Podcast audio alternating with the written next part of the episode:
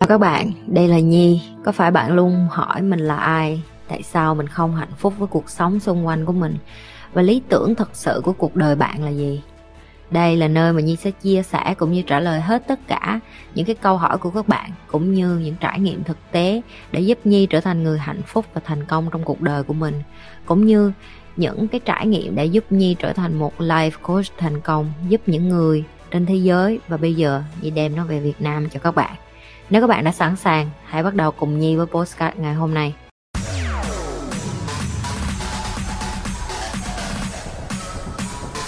sống độc thân tại sao là gọi là thất bại? Tại sao em lại gọi em là thất bại? Ai gọi em là thất bại?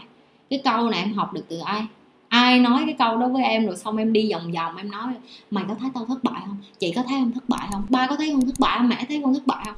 Bởi vì em muốn ai đó nói yes để mà em cảm thấy hài lòng hả? Ok, vậy chị nói yes đó cho em vui đó, em vui chưa? Chứ còn giờ chị nói không, đối với chị em không thất bại đâu, chị em muốn chị dỗ ngọt mà chị đâu có rảnh hát. Ok, chị ở đây là để chị nói thẳng. Đầu tiên, cái đầu tiên chị muốn em thay đổi đó là thay đổi cái cách em nói chuyện với bản thân em. Và không được phép đem cái suy nghĩ của mình đi nói với người khác là à mày có nghĩ tao như vậy hay không? Họ nghĩ như vậy hay không là quyền của họ chị không có quyền nói là em thất bại hay không. Chị không sống trong cuộc đời của em. Chị không mang cái đôi giày của em. Chị không có quyền. Và không ai có quyền hết. Ok? Không có một phép một ai ngoài kia có quyền chỉ vô mặt em và nói là em một đứa thất bại thậm chí bây giờ chị dạy con gì cũng vậy. Không phải là mấy đứa em út chị không, chị bày đâu.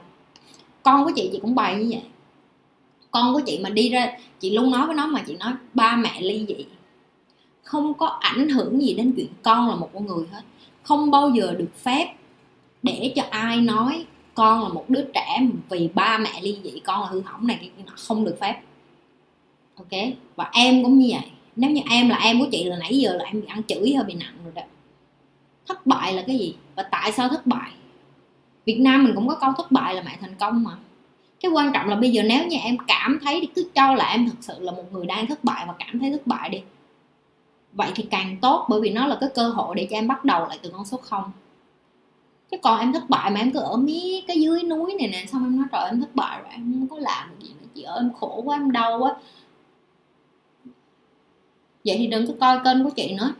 Tại vì coi kênh của chị là toàn những thứ tích cực mà không kéo em lên được nữa và em cảm thấy em muốn tìm người nào đó để đồng ý với cái quan điểm của em. Em là đứa thất bại thì đi kiếm những cái người bạn thất bại để chơi, để mà dỗ dành lẫn nhau, để mà đi hút chích, để mà đi ăn nhậu còn đã vô kênh của chị đã coi rồi thì nhớ nè.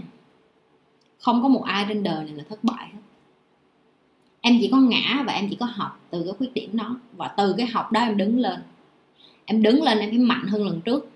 Em đứng lên em phải tự tin hơn cái lần em mới ngã. Và quan trọng nhất là mỗi lần mình ngã mình cứ phải đi ăn mừng. Ok, mình mình ngu mình mới bị cái thằng đó nó lừa. Không sao.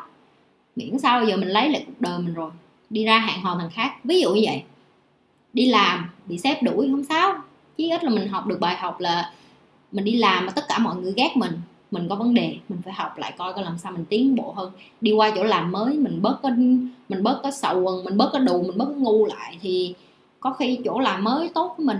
Bạn bè, gia đình, đồng nghiệp, tất cả mọi người mà chê bai mình, mà nếu như em nghĩ đó là cái thất bại cho em thì đó là một, cái lời chung cảnh tỉnh đó, là em phải bắt đầu học về bản thân mình để mà mình mình tỉnh táo hơn để mà mình khôn ngoan hơn, để mà mình, chí ít là mình không có giỏi được như chị nhi đi chẳng hạn. Nhưng mà mình chí ít mình cũng hơn được mấy đứa mà gọi là sống mà chán đời ngoài kia, phải không? Bắt đầu tập cách nói chuyện với bản thân.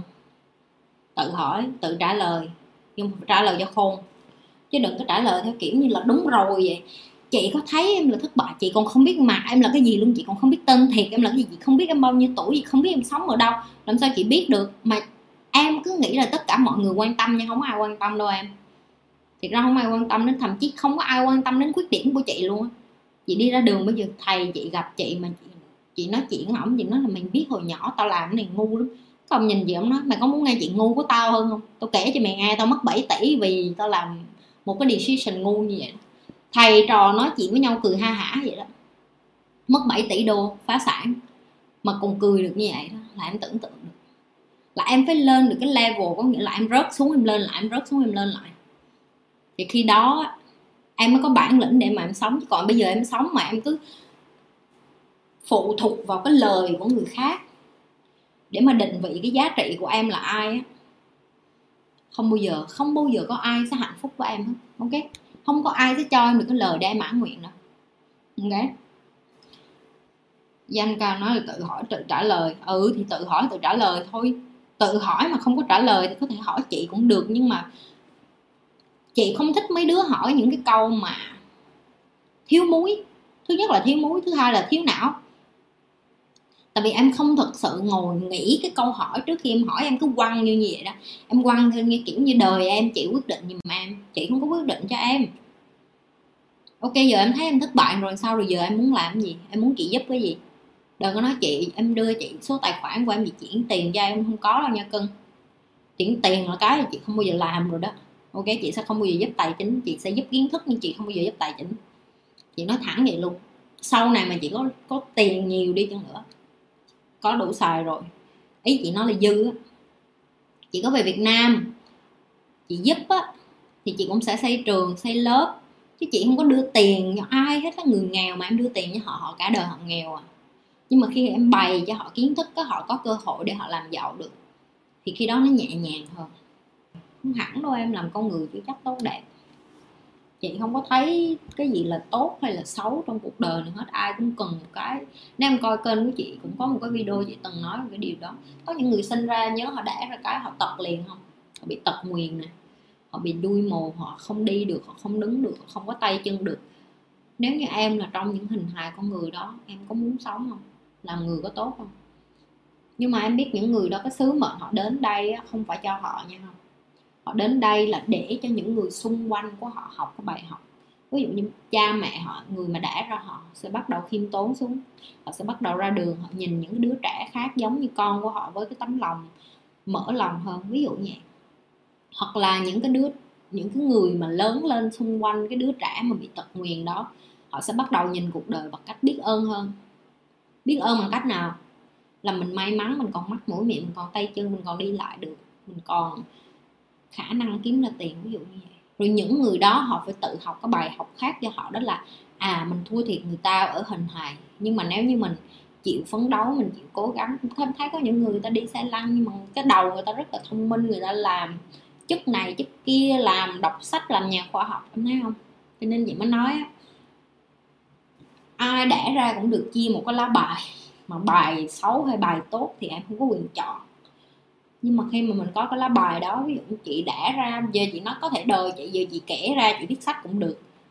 Đời chị kể ra thì chị cũng không có phải là sướng gì. Nhưng mà nó thật sự, ở Việt Nam nếu mà nói về khổ thì chị ở cái tầng đáy của xã hội, chứ không phải là chị ở. Nhưng mà nhờ cái tầng đáy của xã hội và nhờ cái môi trường rác rưởi mà chị được lớn lên thì chị mới có được ngày hôm nay. Chị mới biết trân trọng những cái gì có, rồi chị nhìn những người xung quanh, chị mới biết ơn. Còn nếu như mình không có nhìn đời bằng cái con mắt như vậy thì mình luôn nghĩ là à mình, sao mình bất hạnh quá vậy? Tại sao mình đẻ ra trong gia đình như vậy này kia kia nọ, em hiểu không? Cho nên là mỗi người đến cuộc đời này, họ không học được cái gì thì họ cũng dạy lại cho những người kế bên có bài học gì đó.